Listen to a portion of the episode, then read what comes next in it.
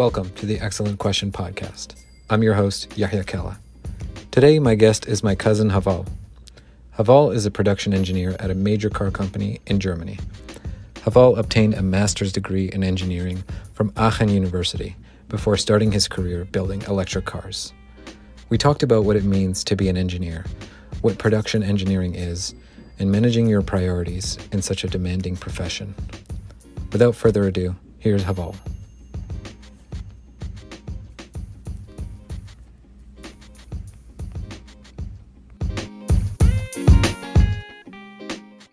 What is production engineering? The thing is, we call it um, production engineering, or in English, you call it, I think, manufacturing engineering. It's, it's almost the same. It comes from mechanical engineering. It's like a part of it. You can see it as ability to turn like raw material.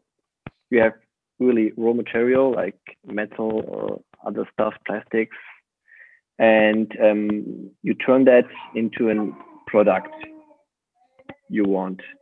And um, the thing is, you turn it in a very effective and efficient and also economic way, so you can make money off it. So that's the whole purpose, like helping others and also make money off it. So that's production engineering in very uh, overview of it, very gross. So if you go in detail, it's more about how you manufacture things like uh, you need people you need equipment you need machines you need um, tools uh, you need the the type of manufacturing. Is it like uh, manual? Is it like uh, automated? Do we have line production? Uh, line production is uh, when you just have a line and um, that line is split in many stations and every station does just one part of the work. So that's like line assembly. Uh, so with manufacturing what are the main materials that are used?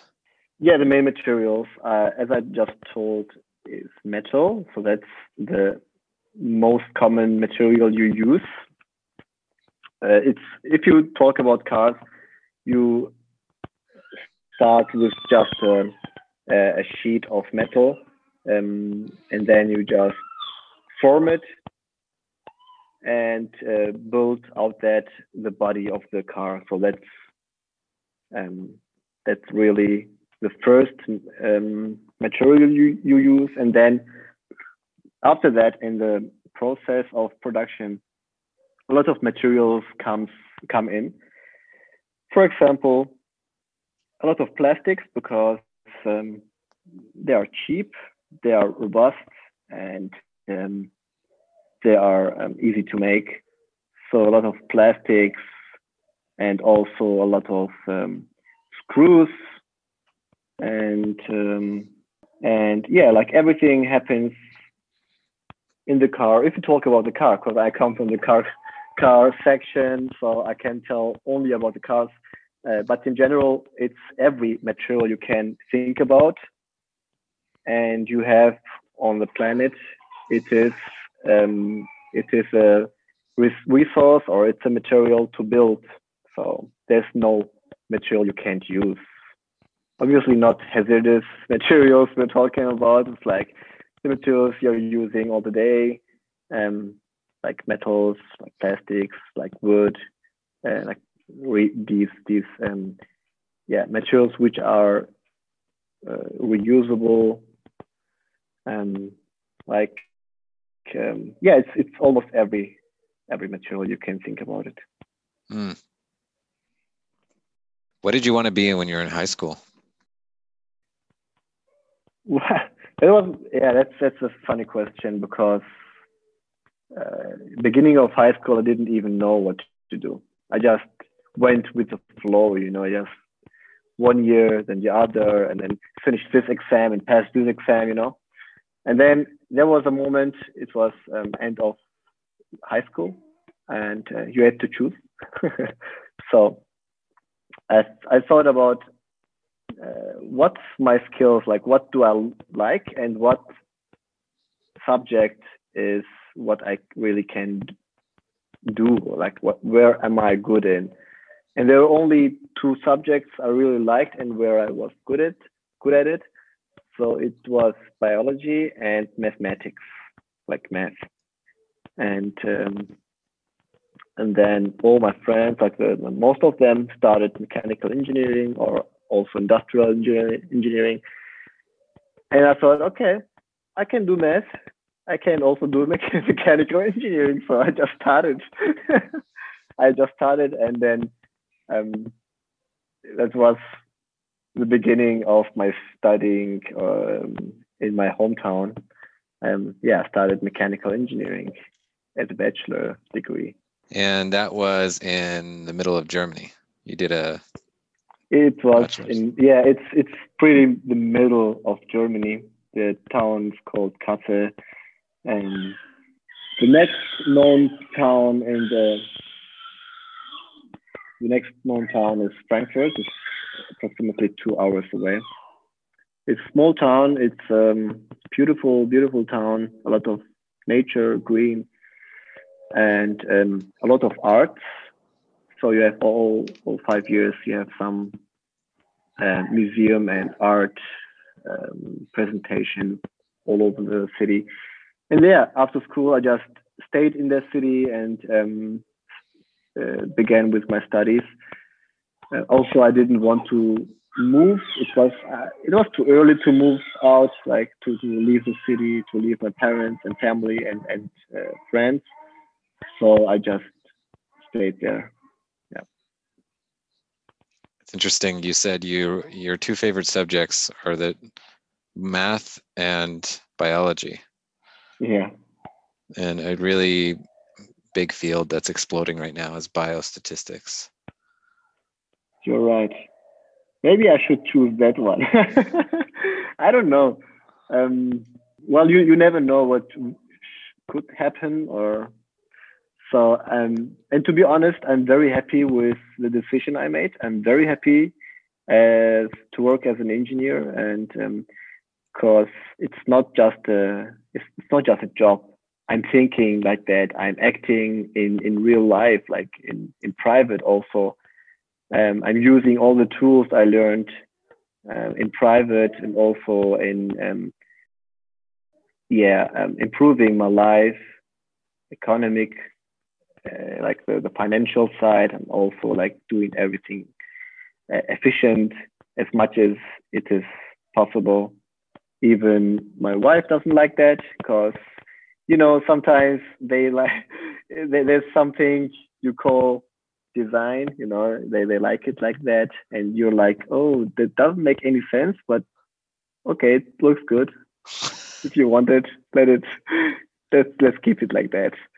Um, but everything else is it's really it's helping and i like that yeah. because of engineering you started to engineer everything else in your life maybe maybe i'm it's just my my person maybe it's just because of engineering i can think differently um, all the tools i learned all the processes uh, I'm also using in private. So that's nothing you can divide. You can say, well, at work you're an engineer, and at home you're just a piece of I don't know, doing nothing. You know, it's it's there's no barrier. It's no um, yeah.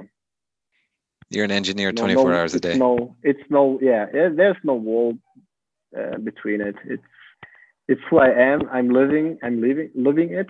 So I'm really happy. I can't think differently, to be honest. It's just the way I am. Maybe you're feeling the same, isn't it? Well, personally, I have changed a lot since I went to engineering school. But now you're behaving more like an engineer, the the, old, the like all the time, isn't it? Well, with certain things, definitely like a lot of startup people, a lot of uh, entrepreneurs, they st- they study engineering. Like a lot of the people I knew when I went to Waterloo, you know, some of them started businesses, and then even if it had nothing to do with what they studied, yeah, they still use what they learned. That's it. That's it. What I'm talking about. It's like this, the the tools of planning. You have a lot of project management, so you know how to plan things. You know, it's it's only it's also because you know the studies are hard. You you also studied engineering, so you know it's hard. You know there's there are timelines, there are dead um, deadlines. You have to reach them, and um, there's also it's, it's combined with with money. You know, if you don't have if you study too long, then you have less money, so you have to hurry up with your studies, and then um, it means you have to do things efficiently. Also, the learning, also planning of things, and that's why it's something just I became that thing. so um, I'm using all these tools and and how you also said like all these people who are um, doing these startups, they're also using this um, this tools also. It's very helpful, also in private. Yeah, it forces you to to make things real, to take yeah. something theoretical and to create something real. And to do that, you need to think about money. You need to think about scheduling you need to think about materials um, theory yeah so that's, a, that's the thing um, i think a lot of people if they if they hear mechanical engineering or, or engineering they just think about um, some guy is building something like a car or I don't know some mechanic thing but it's not only that it's it's all it's also financial side of of um, uh, of engineering. Like you need something to be engineered, but also that thing has to be affordable, and that thing you want to sell and to make some money out of it. Maybe if not, but it, it has to be affordable, and um, that's one side. And then the other side is you have a lot of materials, and you have to think about where do I get these materials? Are they do they grow naturally? Do I uh, is this something like limited resources we have and um, that's why um, it's not only building something it's all everything uh, combined with it. It's, it's the chemical side of it. You have to think about it. Does it doesn't have any reaction with anything else? So um, um, that's more than just building one um, robot or one one thing. Yeah, you have to source your materials and do it in a way that's affordable and safe. So when you started studying mechanical engineering at the University of Kassel, when did you learn about production engineering as a specific discipline? It was that was late. Um, that was e- it wasn't even in my bachelor um, phase. It was in my master's, to be honest. So um, beginning with my bachelor, the first semester in in, in mechanical engineering is just um, um, we all we, we all have the same um, uh, topics. We all have the same lessons. So um, yeah, like the same courses. And after the fourth semester, you can choose uh, which topic you want to focus on, like which branches. And there are a lot of branches, like there are uh, um, mechanics, thermodynamics, production, technology, uh, fluid mechanics. You know that one. So uh, quality, logistics. That's a that's a huge amount of branches you can focus on. And the thing I focused on was thermodynamic because I really I like that really, and um, it was a passion. And also the people in that institute I then worked for as a student, um, yeah, they were cool guys. So I just moved on, kept like I, I still um, kept there as a, as a student, and then um, did my bachelor's thesis also in that topic. So at the end, I had the bachelor degree as as a with a focus on thermodynamics. It wasn't even anything with production. Um, even I had an internship at uh, Volkswagen at that time, Um, it was in um, it was in the production, but still I had to focus on thermodynamics because it really made it was it really was fun. It explains a lot. Like it explains really everything you are living. It explains the world, how it works, also um, all the heat transfer, all the uh, what what happens around you, like the surroundings, and uh, there thermodynamics is the big thing you can't see. It's not like production. You have one product, and then you can you you know oh okay that guy just engineered this thing, and then this came out. No, thermodynamics is just well it's it's a thing like physics. You can't see, but it's everywhere around you. Did anything change for you when you did that internship with Volkswagen? Not really. Not really. I knew like Volkswagen is a very big company, um, car manufacturer, and you got a lot of money working there. But the thing is, it was it looked really boring. You had a lot of people walking around. Um, most of them, um, yeah, it's not efficiently how they work. Um, uh, yeah, so in that way, I don't want to talk too much on uh, the way they work, but it's so big, and it, it's it's just the problem. It's it's so big, you can't focus on on everybody, so you're just one of many thousands of uh, workers all around the world working for Volkswagen. Um, it's hard to make an impact.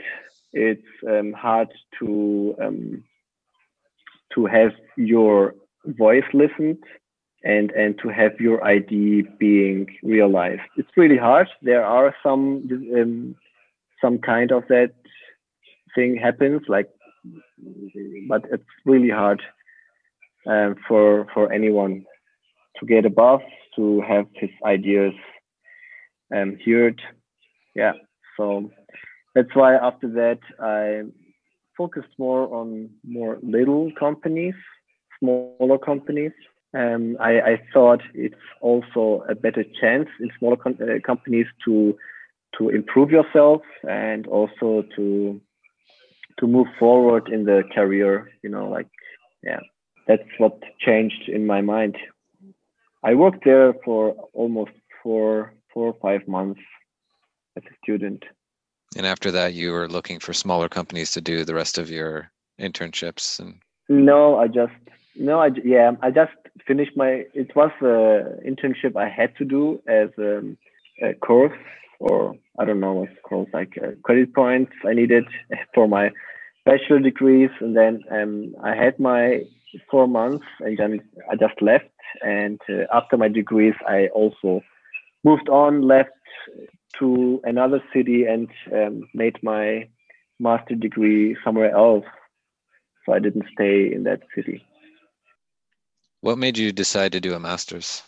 Um, yeah, I wanted to just go to the limit, you know, um, just experience where are my uh, my limits, how far can I go, and, and uh, with the bachelor degree, I wasn't, I didn't have the feeling I was um, I was ready.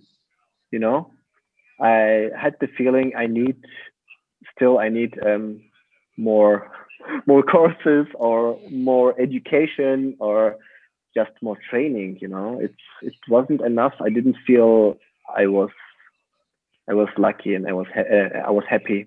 So just moved on and also made my master somewhere. And then the thing is, I could stay there and do my master's there, but um, I don't know. It was a time of changing of mind. Also, um, I knew what, like till then, till the fourth semester, I had a lot of partying and um, I didn't really focus on studying. The the priority, the highest priority was like uh, doing sports and and my friends. It was like the first priority, and then it was university, like the second or third priority. So after the fourth semester, I had a, I don't know, it was like a waking up and uh, asking myself, what I'm doing here? Do you want to really be an engineer? If yes, you have to do something else, like not else, but you have to do the things differently. You have to put engineering on top of, of your list, and you can do still like sports and friends and everything, but they are like second secondary like second priority. And in this city, it was really hard because you know if you grow up in a city, you have a lot of friends, and if the city is also not that big, you know a lot of people, like almost everyone. You go on, you go, you walk, you have a walk on the street, you know everyone walking beside you. So that's also a bit distracting. Uh, a lot, a lot of stuff to do, a lot of really cool stuff, really a lot of friends calling you, and um, that's why also my decision um, was I had to leave the city to focus more on what I am and also on what I want to become.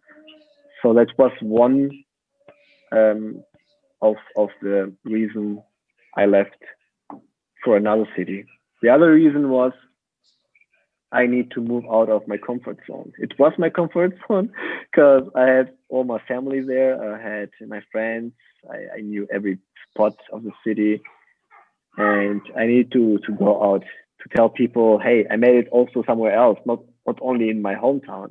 Everyone can do that. So, um, especially you, you you did the same, right? So you also moved somewhere else, did some um, experiences. So that's really important, I guess. Yeah, I did six different internships, or we call them co-op terms and I lived in like 10 different places, 10 different cities. Uh, I went to exchange in like Asia. Yeah, you did. Yeah, you did a lot, a lot more than I did. You went three hours away. Yeah, Germany is not that big. It's not like Canada or the US. So three hours is a lot. It's really far away. That's funny. You were talking about how you, you know you're uh, all you got you got all your friends around you and i'm like that's the dream. That's what i want to do. You made a mistake. Um yes yes maybe but sometimes you need you need that and then you can go back. I mean it's not never late you know? You it's never late. You can go back. You can go back to your old friends have this fun and um, the thing is without going out or, or leaving the city i don't think i would be the one i am today um, and it's sometimes I'm thinking about it. Like uh, I don't have a lot of like I don't have so many friends as I used to have. But maybe that's that's okay. Maybe that's good. Also, uh, so I have also I have a very good friend uh, who's living very near. He also studies um, here in Berlin. Um, he's doing his PhD. So, and the other one other other good friend. Um, he's abroad. He's not uh, in Germany for. Um, he's doing that for his career. So maybe in the next years he's also coming back, and then we are all reunited. So friends are coming back, or you can go back to them. It's not the thing. But once you didn't take the chances you got, then it's too late. I guess it's just for me. I don't know. Everyone can do that another way, but that's that's my opinion. Mm. Yeah, in that time, that was like it, for me, that was more important. I had to get my shit done, and I had to get the things done, and that was more important. Mm. Yeah. Yeah, bring it back to mechanical engineering. It's one of the most broad engineering disciplines with all of these different specialties. What did you choose when you did your master's and where did you go? yeah, that was also funny. So I started with also term um, thermodynamics, and after one semester, I just uh, just figured out it it doesn't make any it's it's not the same as I did in in Kassel.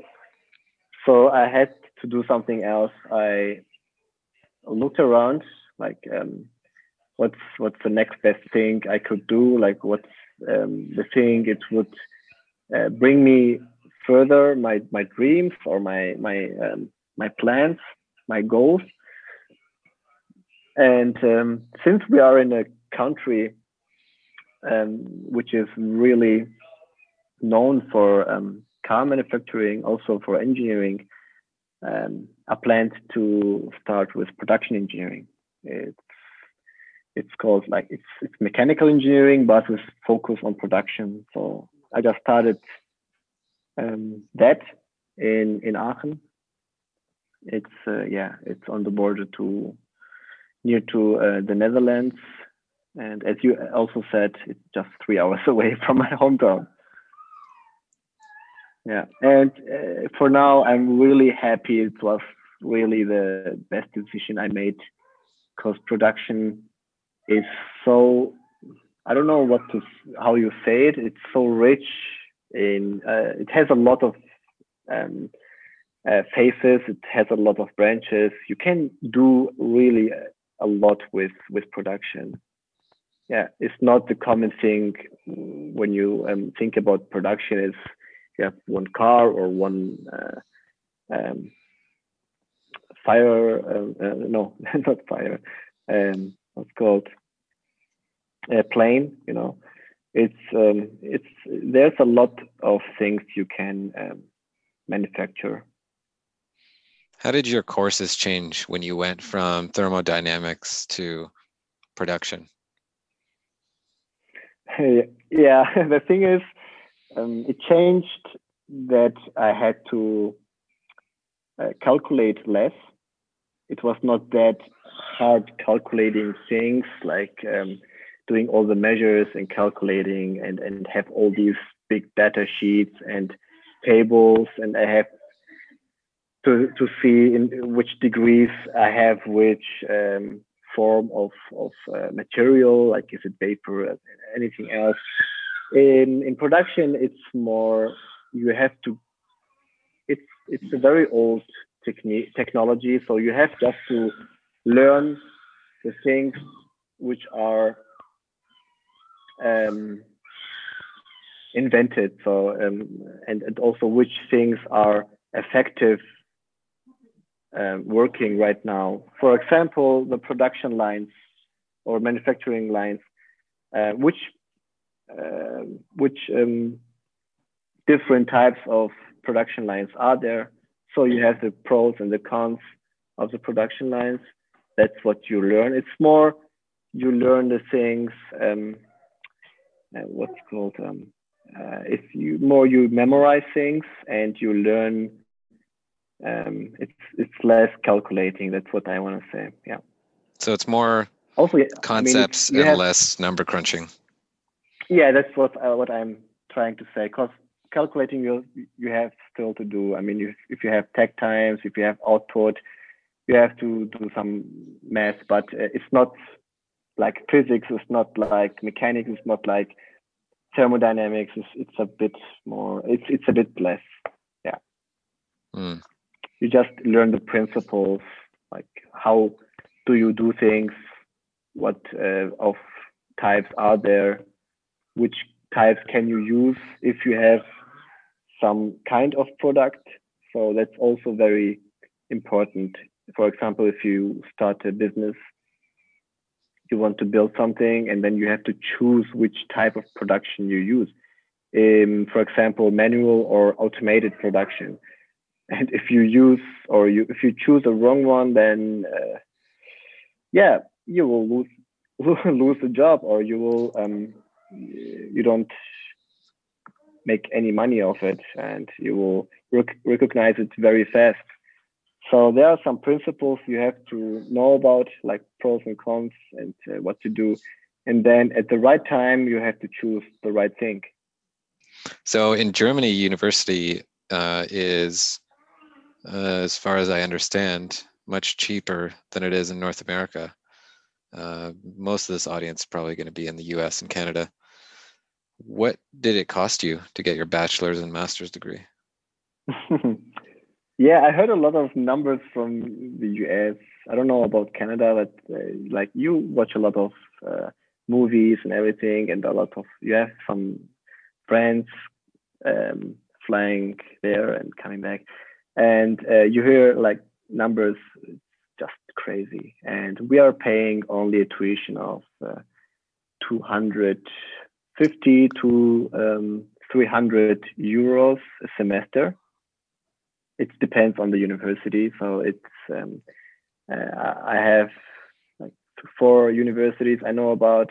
Um, the, the cheapest one was 250 euros we paid uh, one semester. The most expensive one was 300, and we don't yeah we don't say it's more um, tuition. It's just um, we pay that only for all the uh, planning behind, uh, like uh, all the called. Yeah, just forget about it. Just yeah, that's the that's the student fee. I don't think you pay any tuition. Yeah, yeah, yeah. It's just you know like only for the people working at um, they're doing your login, doing your cards, doing your I don't know all the internet, all the bureaucracy, bureaucracy things.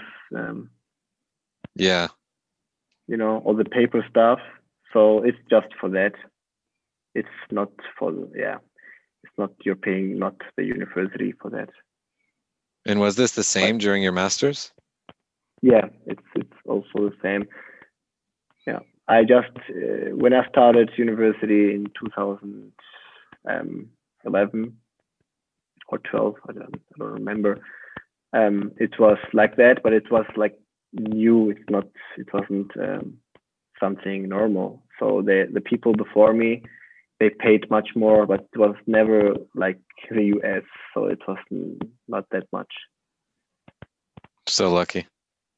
Yeah. So there were a lot of people um, going to the Netherlands or to other places where you don't have these tuitions.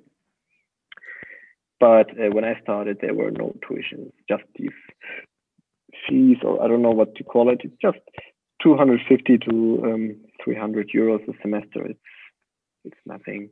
That's honest. amazing. Yeah, I mean, if you save 50 euros every month, that's it. when you moved to Aachen, did you have to take a loan or work to support yourself? No, we have we have this thing called BAföG, it's um, the the, um, the country is helping you um, with studying, and it's paying the. You have to pay only the half of the uh, the money they they borrow you or the lend. So, um, but then also after um, a long time, they um, now they have a um, regulation where you only pay ten thousand euros back uh, so if you spend thirty thousand euros, you just spend ten. You just give them ten thousand back. It doesn't. Oh, um, this is a government loan that you only pay yeah, part of it back. Yes, yes. So and that's what you did. Uh, every everyone who has a German um, passport can uh, can apply for that, and um, but it's also combined with um, credit points. So you have to reach um, um, a number of credit points at a number of semester. And if you don't do that, they just quit um, giving you the money. So that's also one thing which is motivating people to do their studies real quick. Did you have to so finish in a certain time? Um, not, not really. No. If it's about the money, yes. So um, they, they tell you, for example, you need 90 um, credit points um, at the, uh, I don't know, um, third semester or something, or second semester, I don't know. And if you don't reach that, they just don't pay you or they just they, they don't give you money, but you can um, move on with your studies. It doesn't um, harm your studies, you know, doesn't have any negative impact of on it. So you can move on and study so long you want. Uh, sometimes there are things like they change the subject, so you have to take the subject again. So it's better to move on quickly because I have I, I had two friends who studied too long, and then the the plan just changed, and then they had to do new courses, or the courses they did just um, they they couldn't count it anymore. So it's you're you're getting in trouble. yeah, you don't want to do that. Doesn't make fun. It's not funny. So, how much debt did you graduate with when you finished your master's? Really, man? Do you know? Do you want to know that? So, um, what I had to pay back was only ten thousand euros. Yeah, but I got much more than that.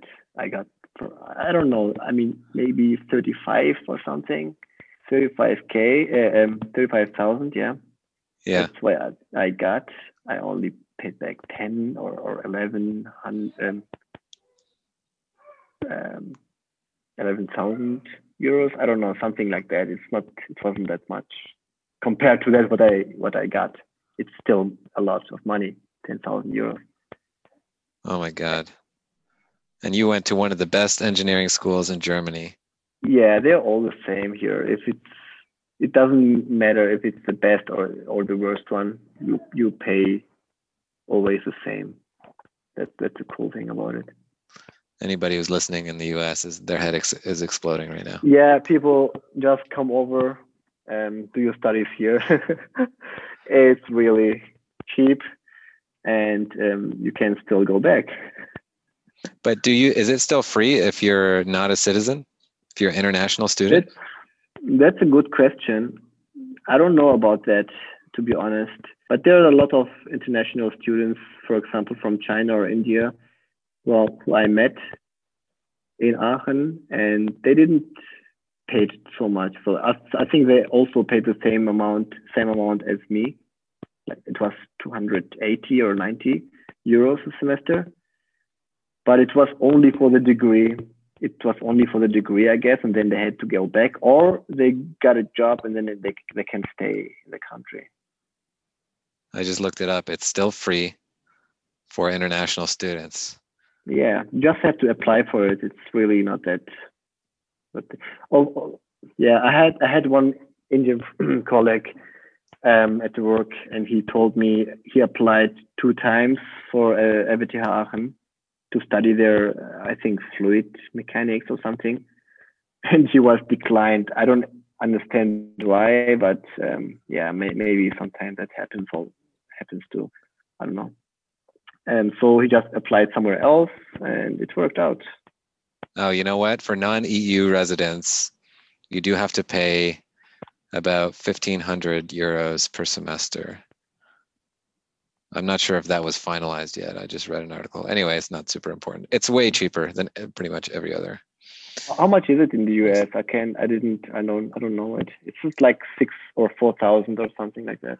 In Canada, it's normal to pay like eight to twelve thousand per year. And in the US, it, it's like I don't know, like ten to fifty thousand a year there's so much range because there's like the small 10, schools 10 to what 10 50. to what 10 to 50 five zero yeah what what yeah, I don't get it. Give you, man. What's what's the thing? Is it a degree out of gold, or what's it, what is it? I don't know. Well, apparently, if you go to one of the uh, best schools like Stanford, yeah, you get to meet aliens or something. Oh, yeah, that's it. Must must it be? Yeah. Would that's you pay it. that much if you got to meet aliens? If I had that money, yeah. If not, I wouldn't, and also I couldn't. but um, if my parents would be that wealthy, why not? I mean, yeah, why not? Maybe you have. I mean, the thing is, to be honest, if you go to good universities, you have this thing called connection or network. So you know someone who works somewhere um, who's maybe a, a, manager or something and um, it makes things easier maybe. Uh, you, you, a lot of doors will open to you because you know people. And that's why the thing in, in the us it's, it's maybe the same thing you know if you go to good, good universities you have people you have network and then it's easier easier to get a good job also. That's true. That that helped me, um, to be honest. Um, when I started my first job, it was uh, out of the network of the university network, and then it was a project out of the network, uh, out of the um, university, uh, from an institute for production, and they just built the first, like they just built an electric vehicle for um, uh, for transportation and also for utilization, for example, for um, delivering packages and everything. And it was, just a project, and then uh, it was so cheap, and the pro and the, the project and also the planning and everything was so good, and the product was so good that um, the German Post and DHL just bought the company. So um, and out of that network, I um, just started there working as a production engineer. So your first job was basically a referral from people you knew at your university. Yeah, yeah. I started with an internship. Um, from that internship, um, it, um, it ended up in a, student working um, uh, contract in another company, and out of that, it ended up because they worked with this um, electro electrical vehicle company, so I had contact with them. And after I finished, um, I was like, "Hey, I need a job. Do you have something?" And they were like, "We know you. You did great. So why not?" um, that's the thing. Maybe um, yeah, it works out. Maybe if you go somewhere where the network is better. I don't know. That's the reason people say for why they go to the more expensive schools, the schools that have better reputation. But to be honest, that can happen everywhere. It doesn't. It's not one thing for uh, good universities can happen everywhere, also in bad universities. I don't know if there's something like bad universities, but um, so it, it maybe I was I was just lucky. I don't know. I definitely got a lot of uh, people in my network because of where I went to school. Yeah. Okay. So there's a connection, right? Yeah, lots of connections. And when I applied to jobs in the past, and somebody would recognize like we went to the same school they're more likely to interview me. Yeah yeah i had the same thing right now uh, with my new job and um, i got like every two or three weeks i get an email with hey do you know that that guy? You used to work with you or you used to go to the same university or school what do you say about him? Is he okay or not? And then I have to, yeah, give my opinion. So I'm, I guess that's how network works. I don't know. exactly. Were you interested in car making before you worked at that electric car company? So the thing is, I, I'm I'm coming from Germany, and you know Germany is is known for its cars of course. So yeah, so everywhere you look, it's just cars. You know, like the the really big companies are car companies here. Um, so the um, what's called like um, so that it's more likely that you start as a in a car company and um, it's where I started. It was not. It's not a it's not a normal car company like Volkswagen, Audi, I don't know, um, Daimler. Uh, it's it was an electrical driven um, car, so it was something new in Germany, um, and the company also was new. So that's it, it was like a startup to be honest. So that's the thing why I really choose to work there. Um, I really liked it.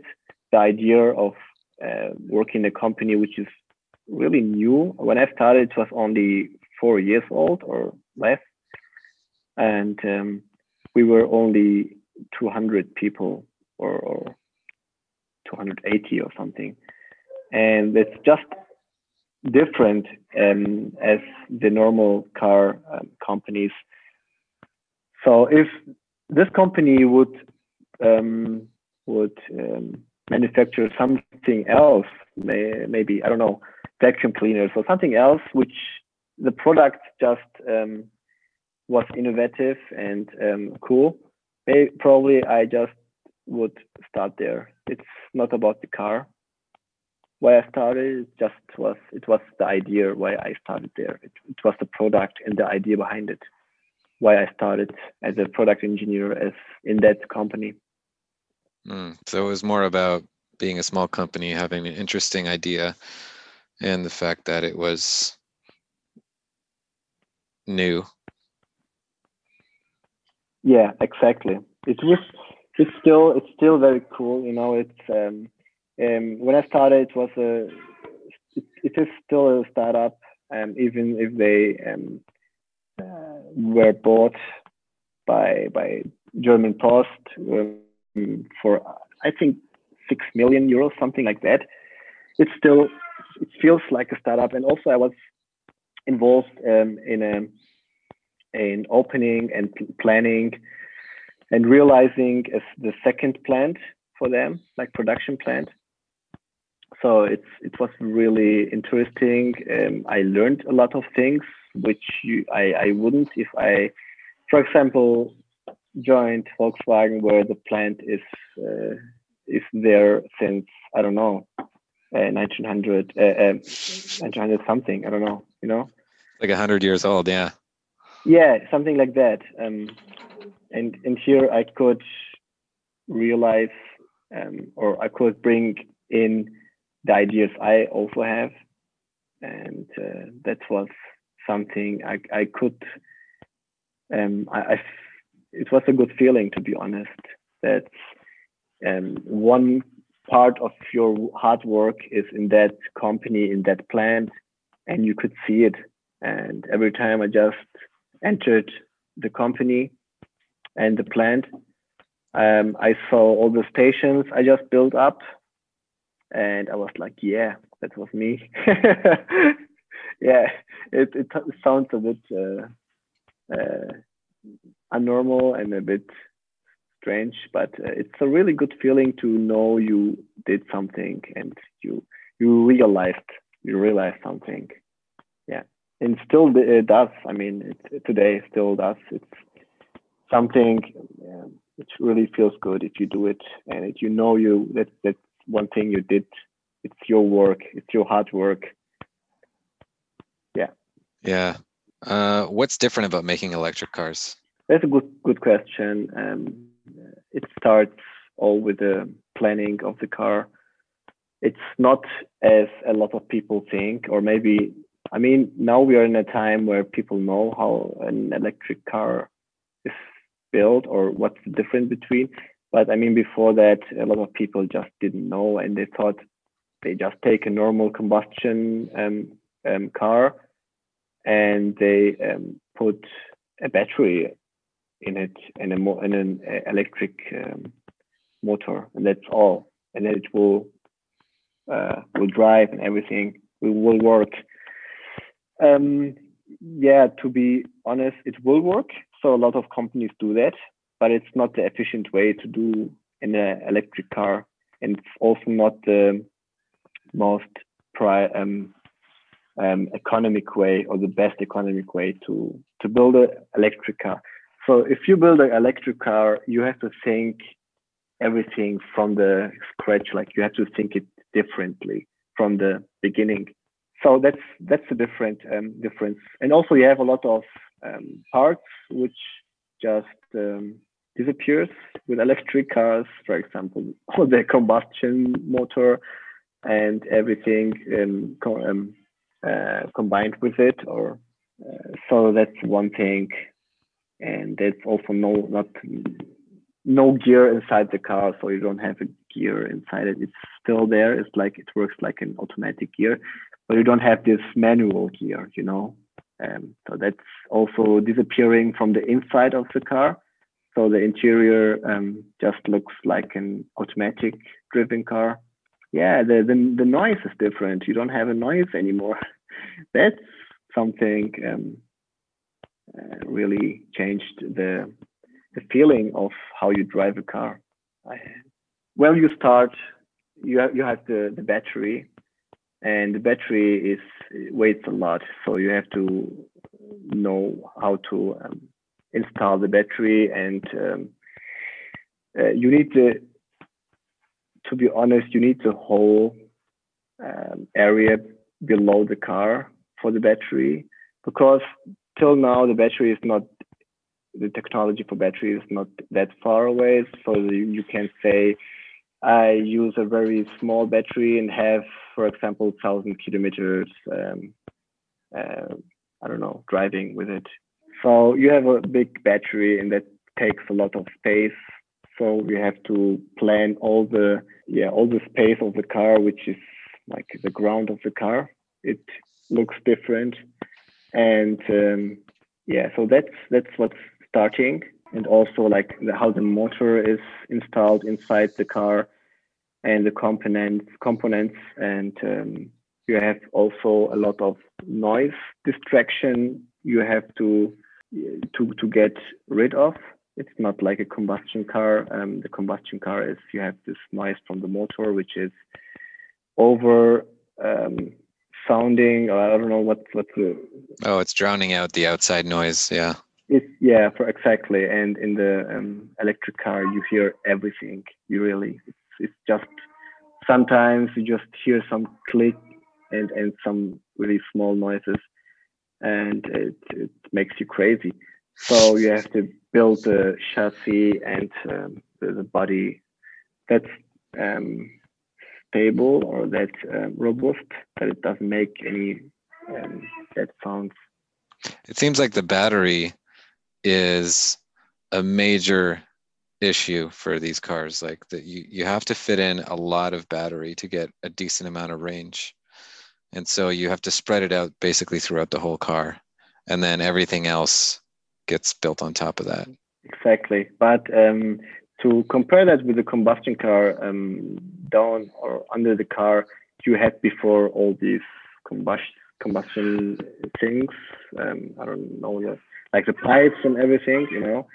Um, so you didn't use that space before either. Um, you just uh, get rid of it, uh, make a real clean space for the for the battery, and also the the there's a positive um, thing of having a really heavy um, heavy battery on the on that level of of um, like on that height.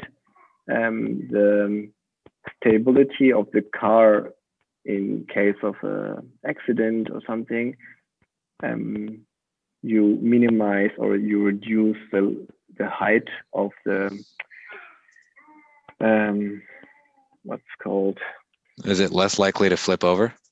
Yeah, so that's what I'm yeah, what I'm trying to say. It's less like to flip over. I don't know the, the engineering word in English for that, to have the the weight center.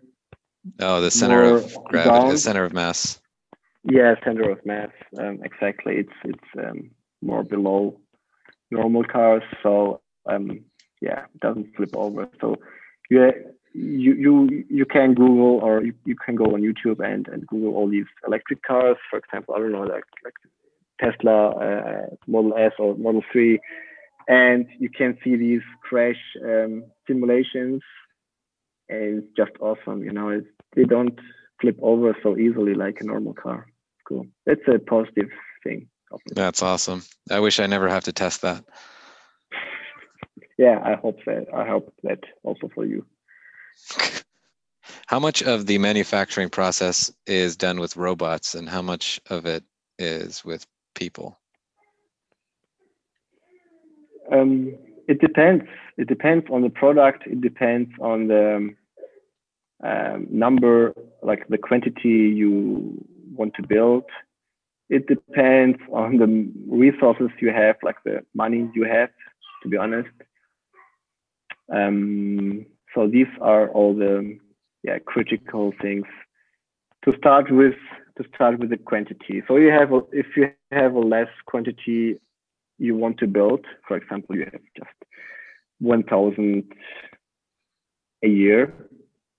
So it's not useful to use robots because robots are expensive and robots are only good for for two things, I guess. Um, the one thing is for high rate production. If you have a task which is um, which is um, you, you are doing it over and over again all the time, and and um, so it's it's better to have a robot.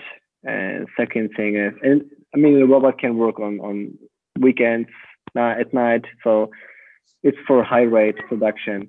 The sec- second thing is if you have like tasks which need precise um, working, uh, which is not being um, realized with human, for example, it's better to use robots. And I guess the third thing is um, if you have a hazardous environment. But to go back, like um, if you have a small quantity, it's not useful. If you don't have money, don't do that. and if um, if the product is so complex that you can't use um, robots, then it's not. Then you don't. You can't. You can't use them. For example, routing um, the cable inside the car. Um, it's it's hard for a robot to do that or to um, yeah. So that's the thing I can I can imagine. Yeah. So they um, there are some tasks that are too complex for robots because they're kind of dumb. Yeah. They need yeah, simple instructions. Yeah. yeah, of course. And then I just read a number the last days. I think um, in Germany, on every 10,000 worker, there's 1,000 robots, or there are 1,000 robots. Okay. So I had that number in mind. You can go. You can go with that. Um, yeah. Okay. How has manufacturing changed in the last 50 years? I didn't work for 50 years, but I can imagine what happened or what was what it was like 50 years ago.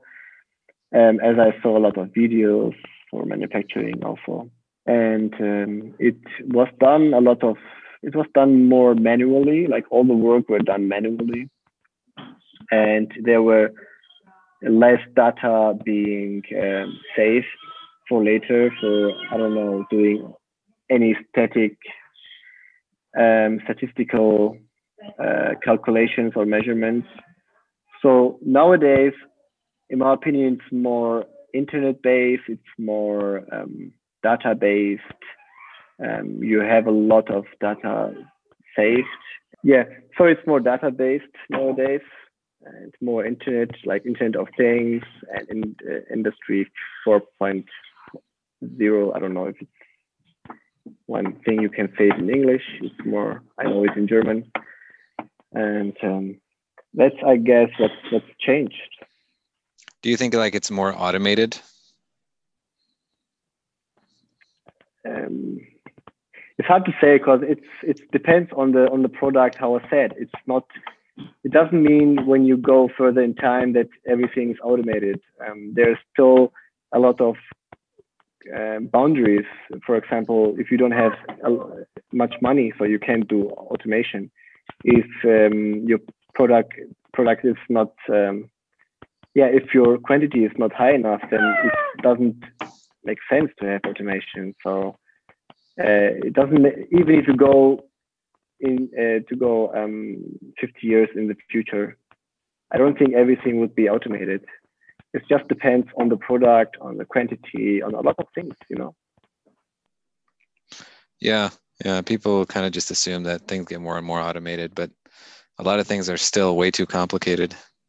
It is more automation today, I guess, because automation um, become cheaper than uh, before because a lot of things got um, standardized. For example, there are a lot of companies, there are a lot of pressure on the companies, like uh, they have to go to become cheaper than the other one, and then uh, it's more affordable. But there are still some boundaries why you can't have automation. But it will be more. Yeah, I'm I'm pretty sure it will be more. But it's not like everything. It's like it's it's only robots working. It uh, that's hard. Maybe in hundred years, I don't know. Then nobody has to work again. Man, uh, yeah, but these things also need people or other computers to to be teach or, or taught how to work. So yeah, let's let's see what the future brings. I'm I'm open for everything. yeah, you just pick one guy in the village to operate the machines, and everybody else has a good time. Yeah, I mean you have all these machine learning and, and artificial intelligence, everything. Maybe they the, the machines just tell other machines what to do and then yeah, we can just lean back, you know. it's not that easy, but um, let's see. Let's see what happens in 50 years. I don't know. Sometimes, uh, sometimes I have the feeling we dream too big. Um, I mean, uh, I, I'm just watching movies which are, I don't know, 30 years old, and they. Uh, they they say in uh, 2012 we have flying cars all over the cities and everything. So the people just think in the future future everything will be different but it doesn't um, it's not necessary to be different it might even be worse yeah maybe i hope that's not getting worse for example um, climate change and everything we have to do something um, um, to to like for a solution to get rid of that but um, i don't hope it gets it will get worse what advice would you give yourself as a teenager, knowing what you know now? Um, yeah, I have like two advice. Um, I would start earlier with, um, with stocks. Stocks. Um, yeah. yes, that's one thing I just uh, began. Um, I started too too late really too late because there were no no one telling me how to do that. And um, as a kid, you don't have that on your map. You know, you don't have that. You're more uh, on on playing video games and everything, and you don't think about uh, stocks and uh, having money in, in 30, 40, 50 years maybe. And um, that's one thing um, I should tell myself as, as an advice. And also the second thing is I would um, um, party less in that time where where I had to study more. So to to be um, to get my degree quicker than than uh, I had right now. So I have so after that I will have or I would have more time for myself and for achieving my dreams. Um, for example. So um, yeah. So the advice would be party before studying or after studying, but not at the time you're studying, because then you're not studying. That's a problem. I don't know. That's the two advice I would, yeah, I would give it to myself and uh, maybe to other people. Yeah, some people say, you know, you're never going to wish that you studied more. And those people are wrong. I'll tell you that. you're always going to wish you studied more when you're sitting That's at a job you right? hate and you got to hire a career coach. That's right. That's right. Um, but I mean, there are times for having fun, and there are times for um, sitting there 24 hours and study. You know, and um, when you know the difference, then you are winning. You're winning the game. Exactly. Would you recommend starting your career at a small company or a large company? I would recommend to start um, at a smaller company, um, for two for many reasons. Um, the first reason is you have more um, responsibility at smaller companies. Um, you are more part of the team. You have more things to do. Um, a lot of like a bigger like bigger topics, a lot of more work to do uh, in a small company. Uh, if you compare that to the bigger company, okay, you have more you you will get more money. I'm pretty sure of that. But you have less responsibility and also you have just one task to do the whole day, the whole it's just your job, the one little task, you know. Um, and then when you leave that company, the only thing you know is only that little task. So you're not really uh, what's called like other other companies. Like you're you're not a win for other companies if you just bring only that little task. Yeah, you get pigeonholed a lot faster at bigger companies. Yeah, yeah. And at the beginning, in my opinion, is in the beginning, it's better to have a look at a lot of departments, a lot of topics, work, you know, uh, with with a lot of in in a lot of projects um, to to learn more and also to know where um, what uh, projects or topics you prefer more. So that's why I prefer the smaller companies. Also, the the working area is uh, also the climate of the working. I don't know what what you say. The culture. The culture, you know, it's more fun. It's more familiar. Familiar. It's like it's like a small family there.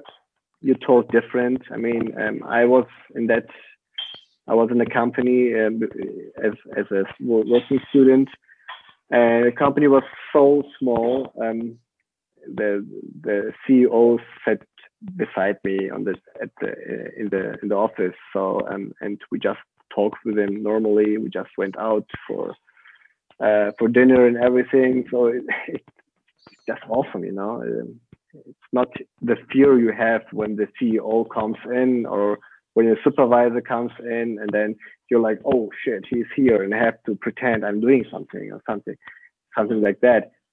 Um, but I have the feeling the a lot of companies or startups are going this way, and have a very flat hierarchy. There's no fear because if you have fear in the company, you don't go, you don't reach a lot of things. You should have more uh, freedom. The people should try things out, you know, without having a fear to, I don't know, to be fired or something. Yeah. Then, then you will reach things you never thought about it. Excellent. Yeah. Smaller companies, and then after that, I mean, after five years or something, you can go to a bigger company, and um, that's okay. But I, I, I mean, I think you just learn much more with a smaller company at the beginning. I definitely agree with that when you're at a smaller company, you wear a lot more hats and you yeah. get more interaction with the upper management and CEO, and sometimes uh, that gives you better opportunities later. But you know, having a big company on your resume is very useful as well. Yeah, I mean, it's it's, also, it's always a pro and con. You know. Um, yeah. There are pos- positive sides and negative sides. I mean, there are positive sides. Uh, for a big company, for example, how we mentioned with the name on your resume, with the salary on your bank account. Um, uh, yeah, what can I tell you? Maybe that's all. I mean, you can also learn that a lot, but it's not common, you know. Um, it's not common that you learn a lot a, in a big company at first because they just put you in one department and you're responsible for one thing. For example, purchasing. You know, you just are responsible for purchasing one thing. For example, on the only the wheels. That's all. That's all what you do all the whole day, the whole month, all the whole year. You know.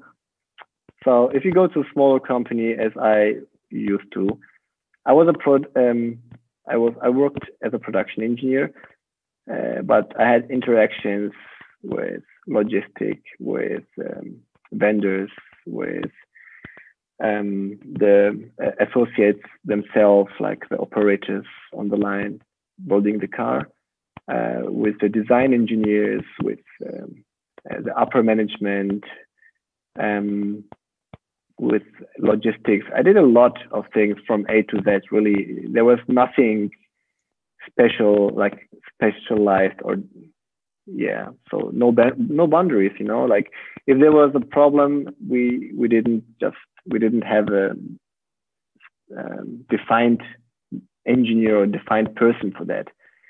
Um, you had to deal with that yourself. So um, we did a lot ourselves. That's why we learned a lot. It was a big win for me. Awesome. Also, um, when I applied for other jobs, um, I just could tell that I did uh, almost everything. So anything they just asked for, I did that. So um, yeah, so they were like, "Did you work um, in manual assemblies?" And I was like, "Yeah, I did." And the other company was like, "Did you ever did some automated thing?" Yeah, I did that also. I mean, uh, um, yeah. Did you interact with associates? Yes, I did that. Um, did you work out any uh, CAD files or CAD drawings or I don't know, did you build up some stations? I did all, all of it, you know. Um, you know how the logistics work. Yes, I, I know that because I, I worked with them very, very closely. They were, it was part of my job. So, all because you worked at a small company that gave you that range of experience that couldn't afford uh, an engineer for every task. So they had one engineer for every task. So that's what I uh, prefer to say about that. Um, that's why you learn just everything, and you're more likely to work uh, or apply for a lot of um, companies.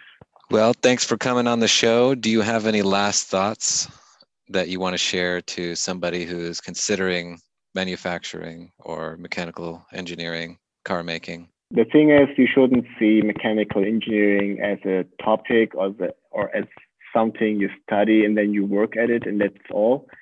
You should see that as a lifestyle you will have.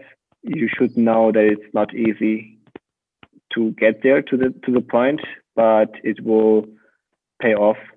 So it will pay off um, not not in your salary or um, um, where at which company you work, but at the things you learn for yourself as a person. Amazing.